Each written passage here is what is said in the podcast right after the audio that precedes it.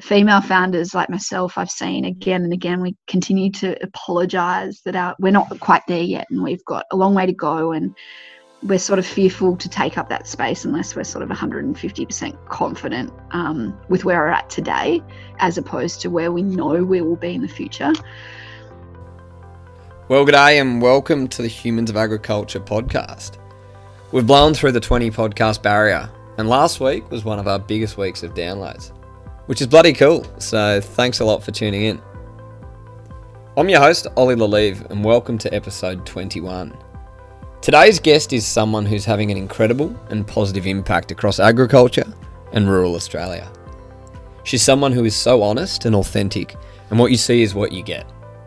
To me, Airlie Landale is one of the most humble and highly intelligent people I've come across, and it's an absolute pleasure to speak with her today. In 2014, she created a database she began to follow her dream of working hand in hand with her father to learn the ropes of the family farm. Little did she know, what she was cultivating would go on to fill one of the biggest resource deficits and play a crucial role in the modernisation of farming businesses across the country providing them with a single platform for information and connecting them in a central place. Today, we cover a bit of that story to date, and I feel like we only just scraped the surface. We talk about living the side hustle game and building a business on the side of your day job. The paralysation with perfection that our society has created with such a fear of failure. I ask Airlie where she wants to have impact and what's happening now, but also where she wants to go. We chat about her recent board appointment to the board of Rural Aid and the thought process she had, the moments of self doubt, and then realising what it is that she brings to the table. We talk about male and female founders in Australia, and I ask Ellie how she thinks she would have gone raising capital all those years ago. But probably my favourite part of this chat is where I, where I ask Ellie the advice she would give to young women in year 10 or 11 at school about entering the agriculture industry but also about life more generally. Enjoy the chat. Well, welcome to the Humans of Ag podcast, Ellie. It's awesome to have you here. Thanks so much, Ollie. I want to um, start off. We obviously had a bit of a chat there about uh, what's been happening with you, but you've just joined the board of Rural Aid, and so I suppose that decision is it kind of the first board position you've picked up on the side, or what's uh, what's happening there? Yeah, no, I'm really, really honoured, I guess, and humbled to be to be asked and, and subsequently appointed uh, to the board. It is my first official um, board position. I've had a few roles in industry advisory groups, which are more, I guess, informal um, reference groups and things to government, um, which I which I've really enjoyed. I really enjoy that strategic and governance work, and so stepping onto the board of rural aids, um, incredible and a, a really beautiful time, I think, as well. I think uh, rural aid's traditionally known as, um, well, yeah, I I as well knew it as being around hay um, and hay delivery during drought, and they do such a good job at uh, responding to crises um, in terms of fodder and water and financial and counselling support. But moving forward, um, they're looking at how they better empower and build sustainable rural communities. So something that I'm incredibly passionate about. So pretty pretty excited about the next stage. Yeah, and I suppose over the last few years, there's been no shortage of challenges for rural communities. And like we were just looking at kind of what's happened over the last 18 months, and from fires to floods to coronavirus, like there's certainly been a lot of kind of challenges recently, and and more coming up. So that's um going to be really exciting being in that space.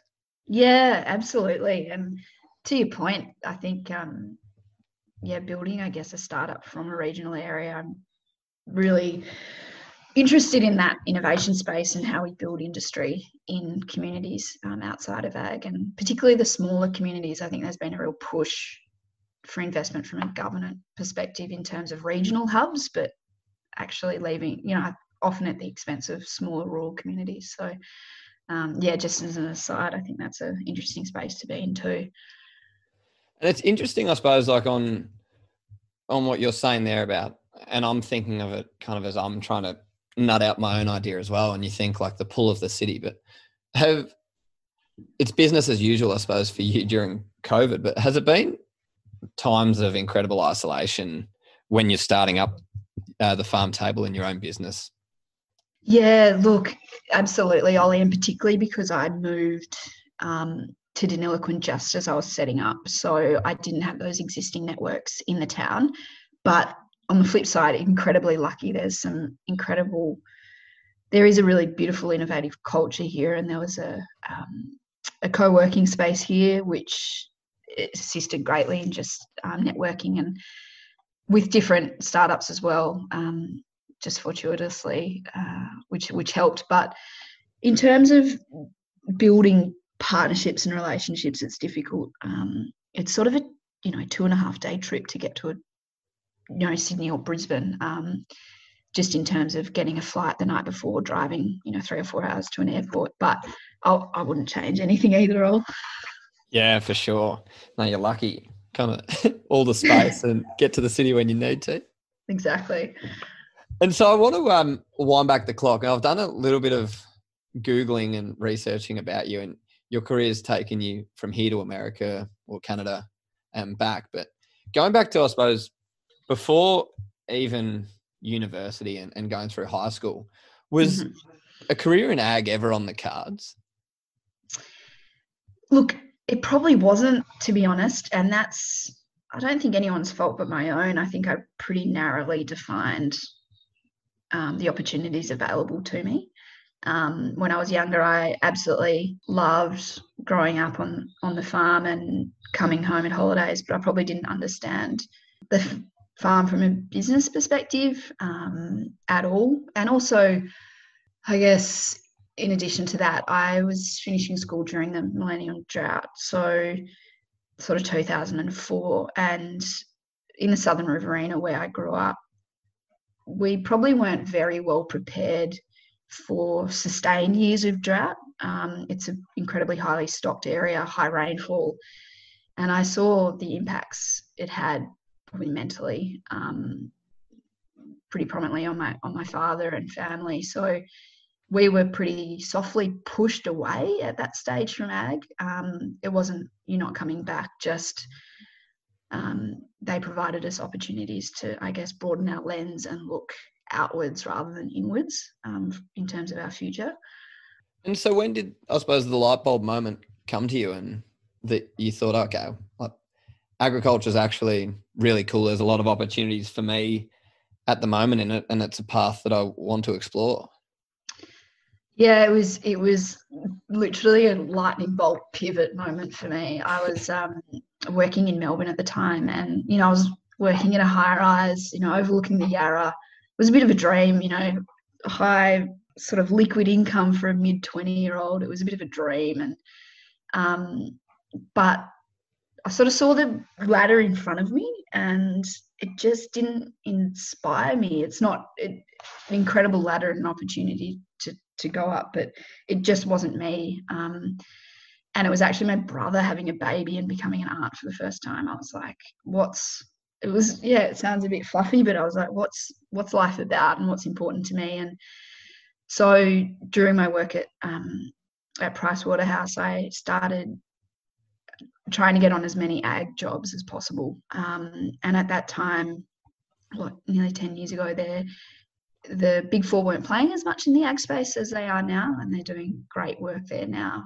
um, but for me it wasn't probably enough to say share that desire um, of getting really, really into ag. I didn't know where I belonged in the supply chain, but I knew I wanted to learn more about, um, I guess, the industry that I came from and afforded me so much opportunity. Um, yeah, so I actually nearly that day I searched the world for a course that would, I guess, build on my my my past um, my uni and my experience, my work experience and my career to date, but also bring in that um, agricultural element. So that actually took me to Canada um, to study. And I just took a leave of absence from PwC. They were really supportive of me. Um, but I guess in that year away, I realized that if I was going to be in ag forever, I really wanted to understand um, farming from the source, and that was going home.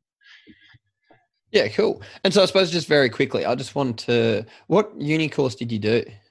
so I did a um, Masters of Food and Resource Economics at the University of British Columbia in Vancouver, and I chose that because it sort of worked at the nexus of economics, public policy, and agribusiness, which all were three um, big interests of mine. And at that stage, um, there wasn't, I don't think, many master's courses here that were um, HECS based. So for me, from a financial perspective, it made sense, and particularly the dollar was kinder then um, in terms of um, heading Supporting over there. the travel. yeah, exactly. And I think um, the beauty in masters as well is that net- networking element, um, which so much online delivery now is so fantastic. But for me, I really wanted to um, immerse myself completely in that learning opportunity as a more mature age student. So I yeah, headed off to BC, which is another big sort of resource economy like Australia. yeah, but an amazing and beautiful part of the world. Did Oh, you get up so to Whistler? Yeah, it was unreal. It was. Um, we used to get the. We didn't ha- have any money. There was another girl I was studying with from Brisbane. Um, she was doing like, um, bio chemical engineering or something, and we'd get the bus at you know 4 a.m. from uni up and back again in the day. Um, good fun. so were you there for a summer or a winter? Both. So it was a 12 month um, coursework masters. So sort of um, yes, 15 months all up over there. God, you're lucky. I went over in 2015 and I was meant to go to Whistler for, was going to be 10 days. So I used to, I grew up being a bit of a mountain biker Yeah. in Sydney. Anyway, I, yeah, we took, had five weeks off from the farm. And so I went to Whistler and we were planning on going and seeing like the rest of Canada and the state and the States. And I ended up staying there for five weeks, made mates from kind of all over the world who, yeah, it's a pretty amazing place. It's awesome, isn't it? It's Yeah. stuff. And so while you were over that way, you linked up with Food Tank and was that under Danny Nierenberg there?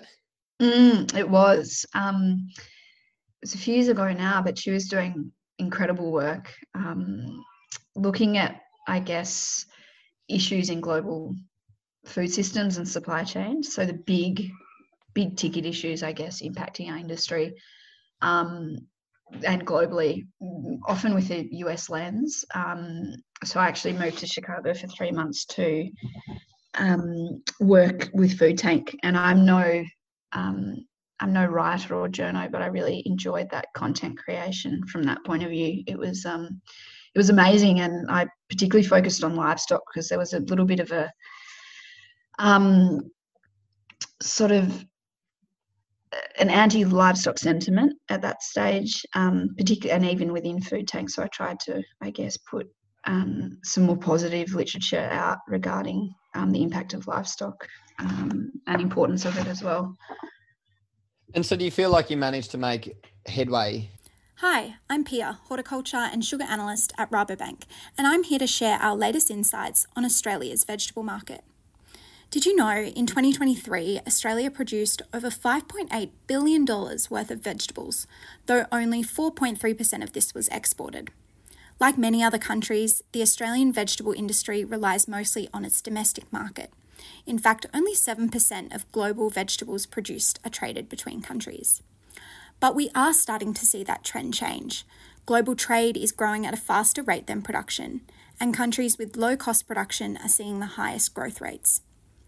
You can learn more about trends in the vegetable market on our latest Rabo Research Australia podcast, Mapping World Vegetable Trade, or reach out to me via the Rabobank Australia social media channels to learn more. within Food Tank that maybe left a, a legacy, if you can say it as that, or, or just, a, I suppose, a different way of thinking? No, look, Ola was a very, very small, small part. Um, Yeah.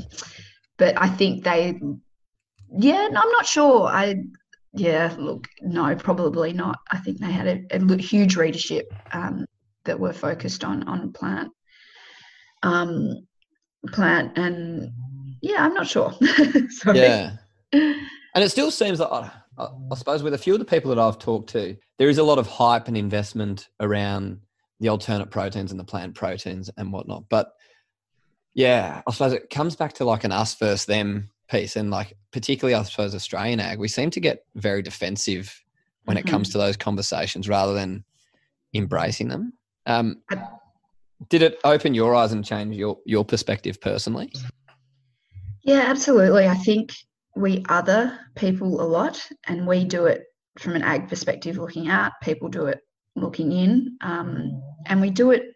I think, and it's not just an Australian thing, but we do it all the time. Even currently with Victoria going through their second wave, we're we're othering them. You know, putting them in a little box to the side. Um, when yeah, I just don't think we embrace um, diversity of thought and opinion very well um, and engage in proper debate um, in our industry, but particularly, yeah, across all of society, whether it's issues around um, meat and diet or gender, whatever it is. I just don't think we we we do it very well at all.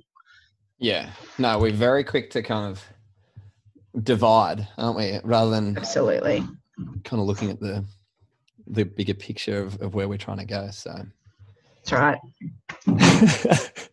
um, and so I suppose around and finishing up like with the early career, but you've so changing jobs, you went from Price Waterhouse to yeah, making the choice to go and do your masters. You then did it a stint at home, I think, mm-hmm. off to Paraway in Orange, and then ultimately back home. But geez, that's good. Um, authentic.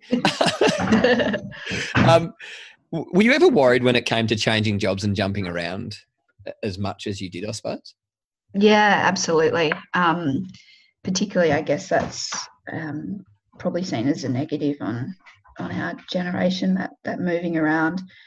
Um, but I guess it's also a change in in how work's viewed. I think rather than a career ladder, it's more that career jungle gym now, um, and I, that sort of resonates with me really strongly. I think that um, committing to something for three or four years or a project or a, leap or a stage is incredibly important and incredibly focused within that that limit rather than a, a time put on it um, if that makes sense um, it's you know we naturally do our best work in short segments so each of those tour of duties might not be at a, a different workplace but for me, it doesn't denote a lack of loyalty, but actually a high level of commitment to task, more task orientated.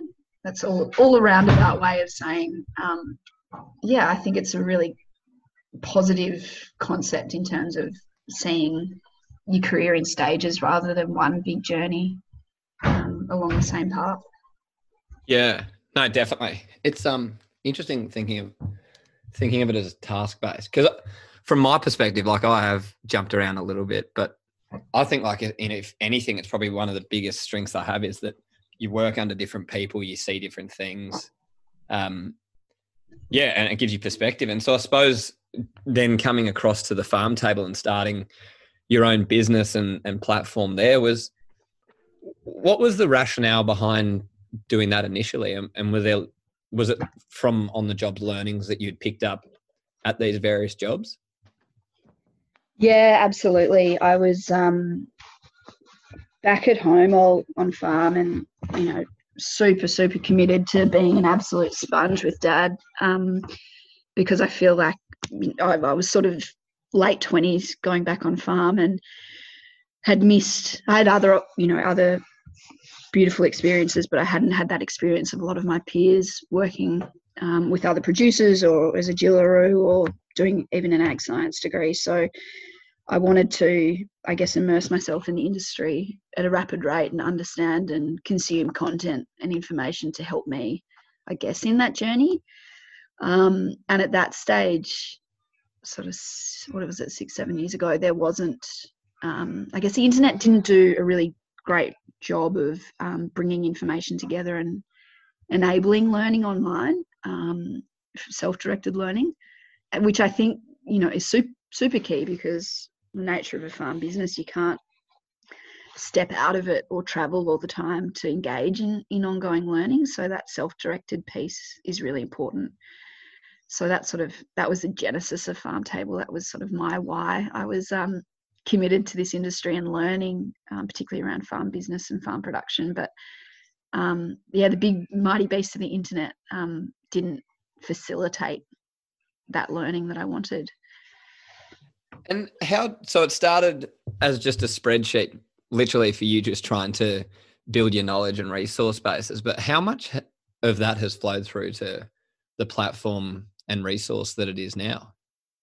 Yeah, surprisingly, the structure, particularly of the ag library, um, hasn't changed a lot. Uh, yeah, when I first started, I'd just have a huge spreadsheet with tabs, you know, around um, they might be production calculators or um, land research on on different fodder crops, and and just would have a huge list of things. Um, it's obviously a little bit more sophisticated now with our toolkits within the ag library, but the same concept. It's bringing together really useful and practical content from across the country and across the globe um, into one space um, for a producer to find easily. You know, I, there was great um, people and human resources tools within, say, Dairy Australia or UTAS, but as a producer in New South Wales that isn't, you know, beef and sh- that is beef and sheep, how would I have potentially found them um, without this? So it's sort of removing that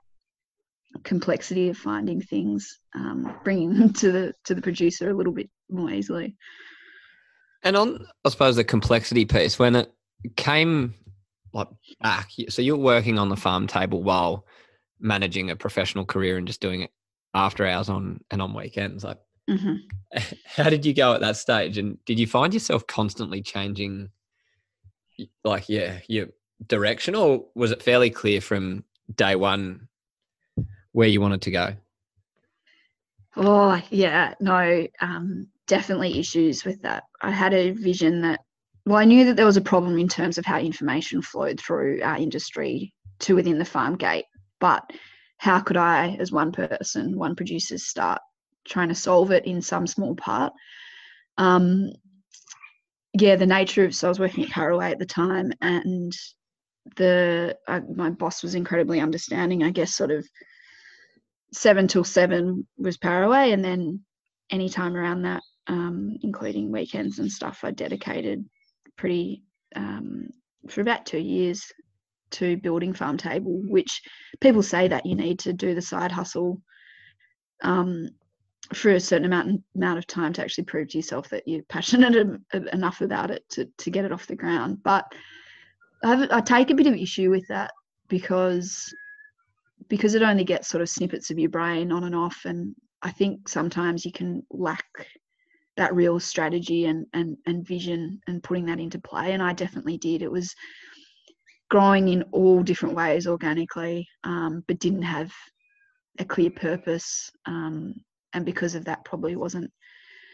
fulfilling or, or, or helping to solve that problem very well so until i stepped out of that salaried position um, and took really three or four months again to start again and, and understand that why what was the problem and, and how can something start solving it um, was when farm table really started i guess providing value to people and that's a massive leap of faith isn't it oh it, yeah. yeah. when it comes to stepping out of your your position and going and yeah like you've got to make it work nearly, don't you? And did you put like excessive pressure on yourself during that time?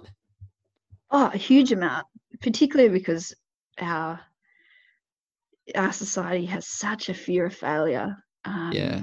Which and that self sabotage as well. I think that which is crazy because particularly ag industry is built on trial and error.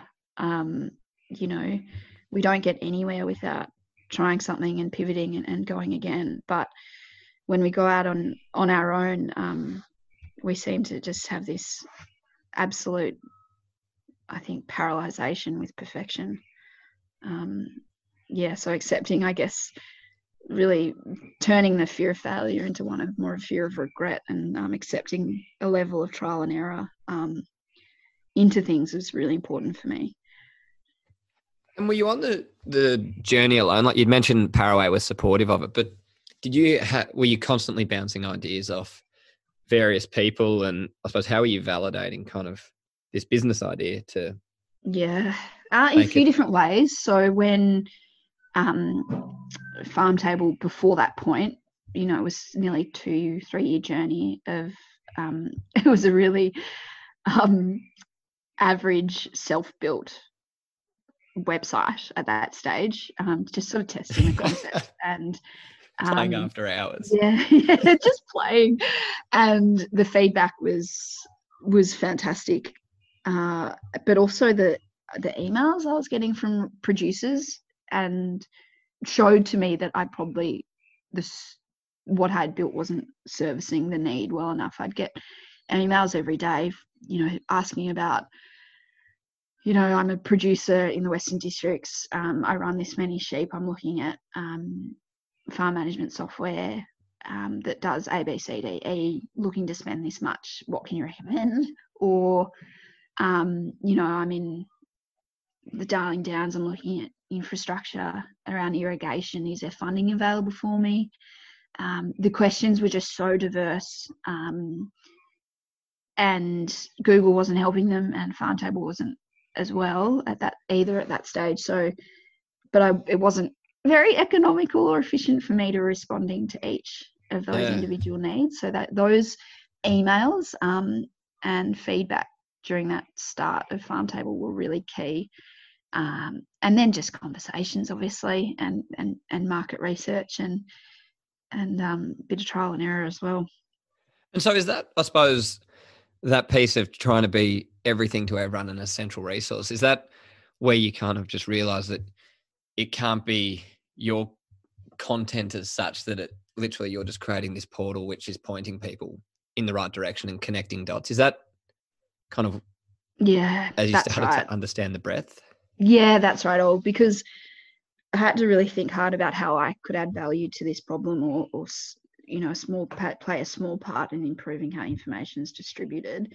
And for me, that wasn't being a content creator; it was yeah. actually connecting the dots to save producers time and and and make the web which will be i think an increasingly important tool in our businesses less overwhelming so that collaborative um, connector piece was something i knew i could you know start hoping to make a difference on.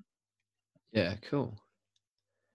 That's um interesting and so a couple of years ago you you pivoted before sid i think or, or you, it was kind of you hit this point a few years ago where it was like family growing the business you you got to a bit of a crossroads and what path did you kind of take from mm. there? Because obviously the opportunity for this is massive and and how many like you've got something like 10,000 farmers on the platform is that right yeah not not quite probably um more close to seven and a half thousand. So um, we'll round up. round it up. Thank you. that sounds great. Um, yeah, look, I made that decision probably two years ago to just, um, probably three years ago to go hell into this properly, and and see what we could build. Um, the aim was, um, so farm business has, has been the key goal in the end, and obviously having a family, and I really hope to go um, go at it and, and build something. So by the time we had our baby, um, that you know I'd either either proven the model or have a self-sustaining revenue model to actually um, be able to to get help and help to run it, um, and then ideally pivot back out into farming because um, that's where the I guess the long-term passion and that's where I want my legacy to be.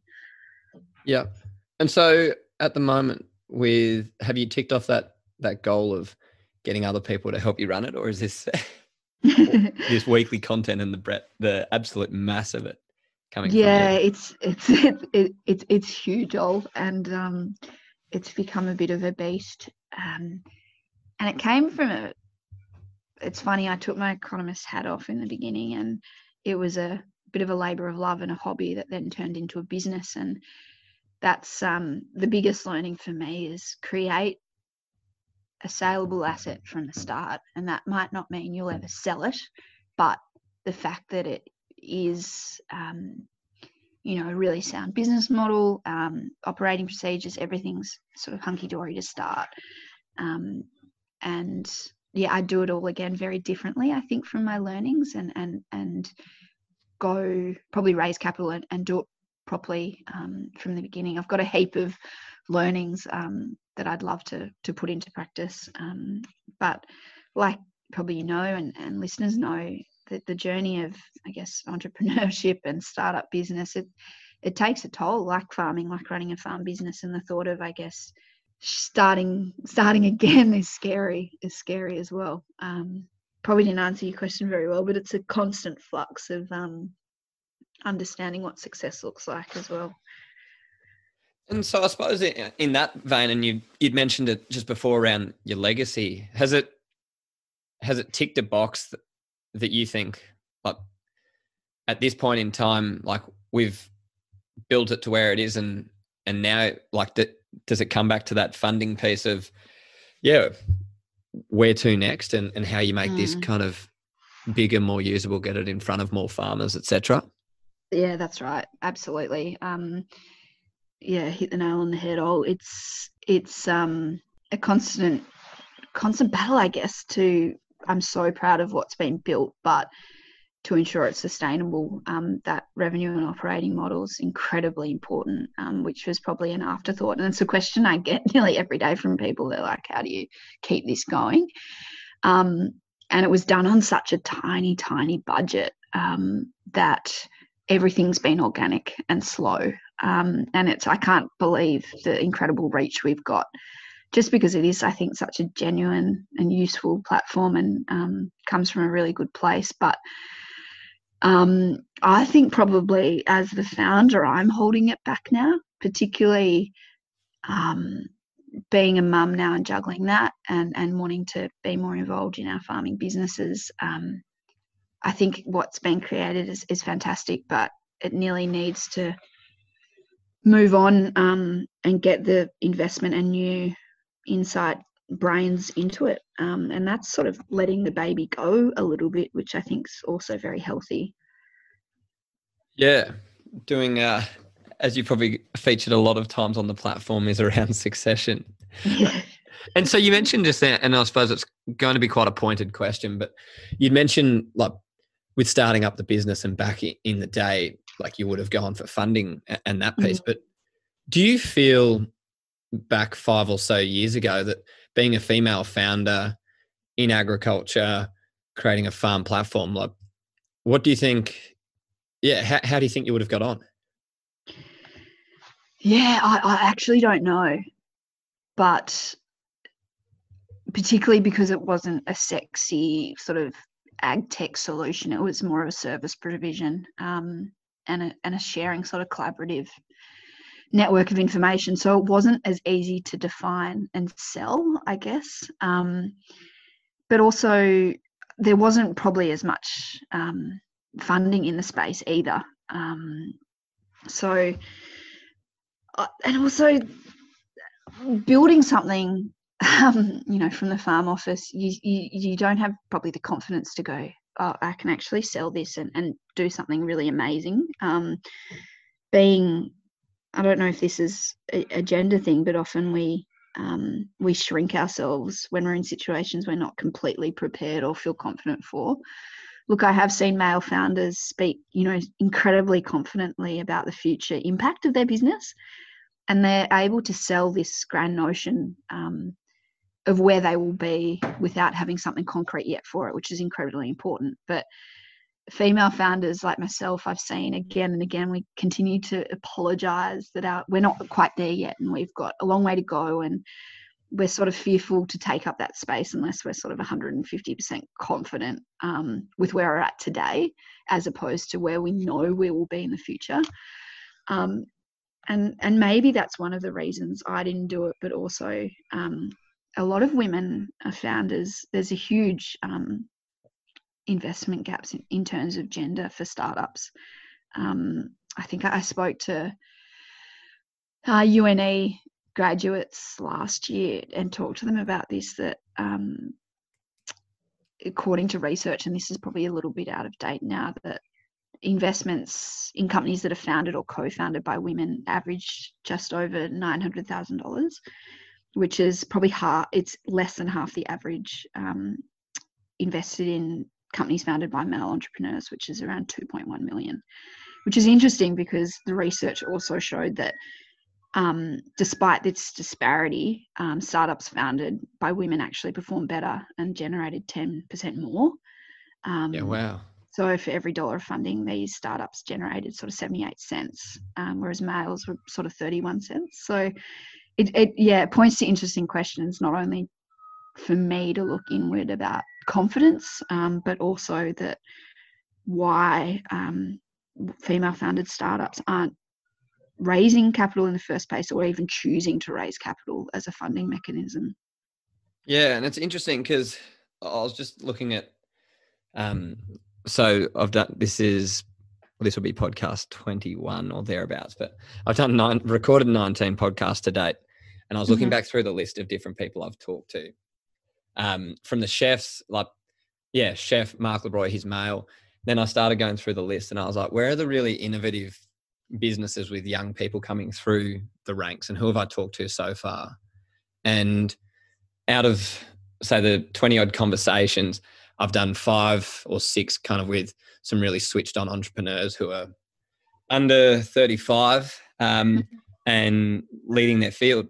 And I think, or under 35, all five of them are female. And I was looking at it and I was like, shit, like, where actually are the guys in this space, like in this ag startup space, that are really kind of thinking outside the box, pushing it. And, and I don't know, like the, it's something that I just need to think about more and more. But at the moment, if I'm looking at the movers and shakers of industry and, and the people that are really propelling us forward, it's people like you, it's people like Julie Hirsch, who I spoke to, um, who's running this fair trade tea business. And mm.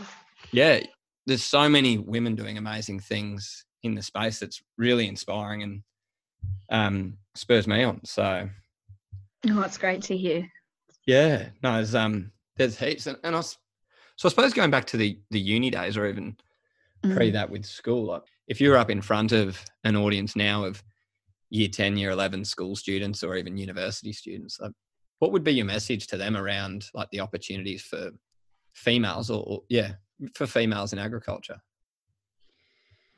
Um, I'd be it'd be pretty pretty straight that um, nothing can um, can stop you really, but be wary that um, my well my journey. And this is might not be specific to everyone, but I didn't feel a um, disparity really or a chasm until I was about five years into my working career. Um, so my male peers and I started on the same graduate salary, but things started changing a little for, for me in my mid 20s. The language used, I guess, the salaries offered, um, and sort of the expectations placed were. I started becoming more aware of gender, which um, I think we're doing a pretty good job at schools and unis because um, I didn't see being a female as any sort of um, that it could be an issue in terms of moving forward. Um, but it did, and it does around um, sort of, I guess, your childbearing years. Um, and and it shouldn't, and not every company. Um, it's not discouraging or disparaging, but but I absolutely felt it. Um, and but in terms of particularly to to women and to girls looking um, to, to, to, I guess, take up space and forge their path is exactly that take up space um, and embrace both the feminine, feminine and masculine parts of your personality. I just think um, too often women are, are put into sort of two two types or two two boxes. You know, we're either sort of feminine, um, and with that comes, you know, sentiments of emotional or incompetence or um, you know weak but then on the other side if we if we're too if we're put in the masculine box we're often too bossy um, but we're competent so and we typecast i think any female leader we do it ourselves as women um, so i think we i don't think women should be told it's a zero sum game i guess between individuality and femininity with assertiveness um, and embrace all sides of your personality. Um, because that's what makes you you. And I found that being in positions of, you know, being the only female at the table, um, there is such richness in diversity. Um, and without women in roles and in companies and in businesses and in leadership, um, we don't have that um, diversity of thought and opinion that we need um, to, to project our industry forward.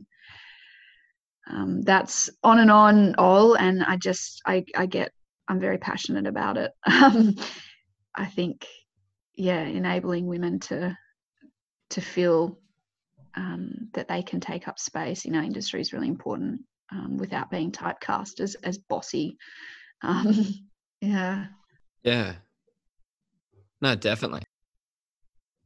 With the boards that you're on, or joining the board of Rural Aid now, like, how how comfortable are you with yourself? Like, that, yeah, w- when you go through those periods of self doubt or whatever it may be, like in in actually accepting the position. Mm, oh, I had I had a huge amount of self doubt um, being appointed to this board because at the start I was compared to you know the the current board members, I couldn't believe why they would be be interested in having someone like me. You know, I didn't have 20, 30, 40 years of experience um, and the depth um, of expertise in, in particular areas. So I was second guessing myself. But with the biggest realization I've had is your worth, your worthiness, and your value at a point in time. So if I was put on the board in 30 years, I would bring a completely different perspective and, and level of experience. But that's not what they're looking for now. I think valuing taking your age, your gender, everything out of the equation, what do you bring? Um, your unique set of skills and and, and where you come from, um, and that the value in that. Um, again, coming back to the value in diversity in age as well and experience. Um, yeah, absolutely. No, it, it is that exactly what you're saying about the importance of females. It's the exact same thing when it comes to age, isn't it? And just having that the different way of thinking and the different approaches. And yeah if you want to create a, an organization that is impactful across the board and across the community you need that representation that that thinking. Absolutely. And even around culture we don't do very well at in ag. I think we're doing better and better around um, age and gender diversity but there's still some big gaps so I suppose on on that front, like you've mentioned just how passionate you are about rural Australia and getting back on the farm business and kind of rolling your sleeves up on that front. But where do you kind of see your impact being? Because you're still so young, but um, like, yeah, wh- where do you see yourself having impact, or or maybe where would you like to have an impact? I think since um getting married and, and having a baby that shifted a little bit. Um, so farm table i guess originally was responding to an industry need um, and sort of more a public good which i'm really proud of. Um, but i think having baby and building a family it's i think my not priority but my what i want to leave behind and that legacy has shifted a little bit. Um, i think um, having input at an industry level and have, making impact more positively for the industry through farm table, but also at a community level and a regional Australia level as well is super important to me and will continue to be so. But balancing that better with more, I guess, sort of personal and inward looking legacies um, for me and and and that's the farm all that's that's my family um, that's incredibly important and building um, and growing that farm business with my husband, um, that's a dream. Uh, and I'm really excited about what the future holds. Um, it's just that balance and getting that right has been a challenge, and I imagine it will continue to be a challenge.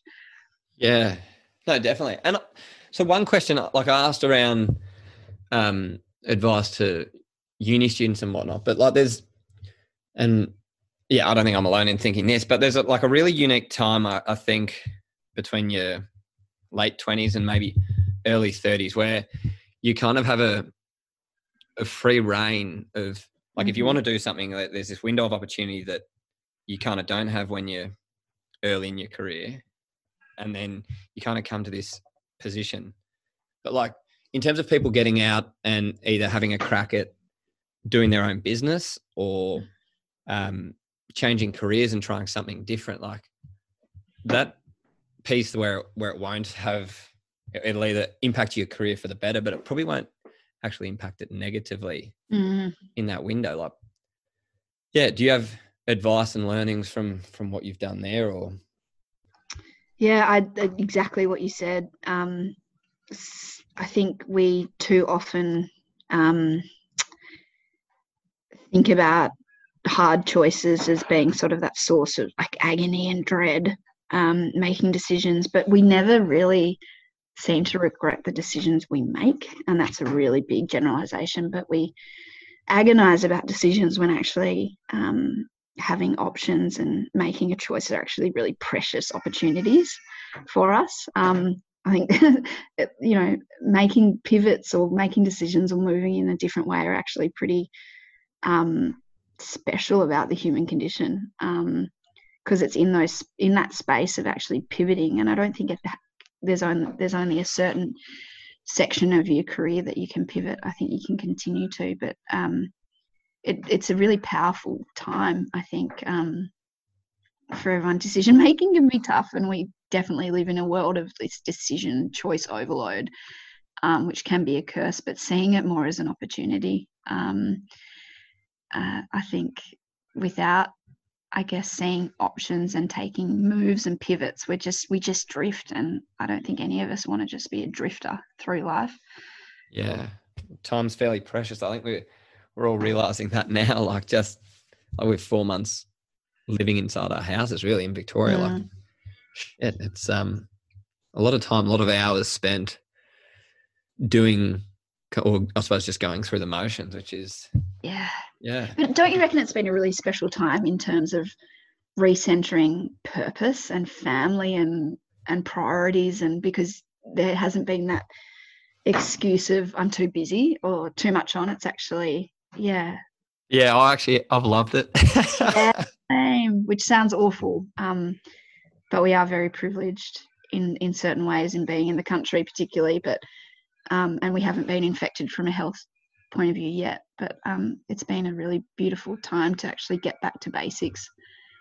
Yeah, and I think like how people keep talking about like the appreciation they've got for the little things, or like not Mhm. waking up every Sunday with a hangover or whatever it is. But I just really hope that, and this is the thing that I'm kind of stewing on, spending so much time kind of asking myself, but like, are businesses and is society actually going to change, or are we just going to default Mm. back to this economics first mindset? And like, for me, um, I'm I'm sick of like saying it myself, but like the the systems we've created in the past have not worked, and the fact that yeah, the world has stopped is evident of that. But will we change? I don't know. I'm thinking about that constantly as well because it's so good to see, you know, small things like more spending on infrastructure and longer term investment. We're seeing that already. But I keep thinking of that analogy. I remember when I'd be on school camp and you'd be five days in and you'd be like, all I want is warm toast and a warm bed. And geez, I'm going to appreciate them so much when I get back um, back home. And then I remember like pinching myself two days after school camp, and I'd be like, I'm not even appreciating a warm bed. You know, you go back to what you know so quickly. And I really hope, you know, it's a really silly example, but No, it's a perfect example because, uh, yeah, I hadn't even thought of it in that light. we're. It's, so um, quick to forget. Um, and we make promises to ourselves in times of despair or flux. And then once things settle, we don't ever, well, we we often tend to forget. yeah, and it's you need to, I suppose, for us, like you need to keep having the conversation and talking about it, but looking at like what are the opportunities that it has presented, and particularly around ag and food. Like, geez, it's exciting. You look at just how important the industry is. Absolutely. And but I think it's important to start that change action during times like this. And I think we've learnt that through drought. Um, there's often drought task forces and reports and research done um, during times of drought, but we come out of it and little is done. So actually, stay, taking steps to action, not just idea generation during those times, is really important to ensure there's lasting change, I guess, and there's momentum that keeps going when things get back to normal. Yeah. No, definitely. You've given me a few notes there that I'll write up and follow myself. I think really that implementation piece. So, well, I think um yeah, we've covered a whole bunch of different things. So it's been awesome chatting with you. Yeah, you too. Oh, it's always a pleasure speaking to you. I think um yeah, industry's very very lucky to have your I guess brain and soul working for it. Um, no, well done on everything you're doing, and I love hearing about your um, yeah every sort of which way you're going and and helping and um, yeah no bloody great work. oh, thank you. I'm gonna have to come clean with you guys and let you know. I know it's not good for my download count, but I've actually listened back to this podcast three times because there's little snippets of gold in there that Ellie shares. Thanks again for joining us today. For the next week, look after yourselves, stay safe, stay sane, and if there's anything we can do or any conversations that you want to have, please reach out. See you next week.